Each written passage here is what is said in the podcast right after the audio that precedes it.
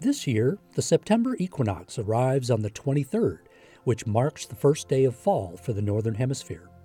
The term equinox means equal day, equal night, because the length of day and night are about the same on this day.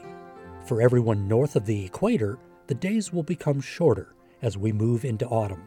In the southern hemisphere, spring is beginning and the days will get longer. We have an equinox twice a year, spring and fall, when the tilt of the Earth's axis and Earth's orbit around the Sun intersect.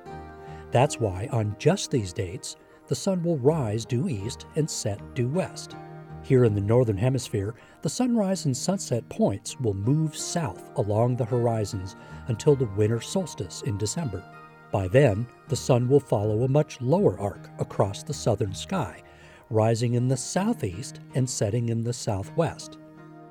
While some might see this as a sign of colder, darker times ahead, it was actually an inspiration for many festivals around the world. Most had a connection to the harvest celebrations, and the harvest moon was another celestial event that made this time of year something special.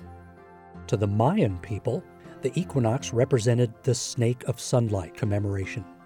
At the precise moment of the equinox, an enormous snake of sunlight slithers down the stairs of the main pyramid at Chichen Itza, Mexico. In Japan, the equinox is often known as the Higan celebration, a time to remember the departed by visiting, cleaning, and decorating their graves. In Chinese and Vietnamese communities all around the world, this time was celebrated through the Moon Festival, connecting both the significance of the equinox and the harvest moon. With the Delta College Planetarium in Bay City, I'm Mike Murray.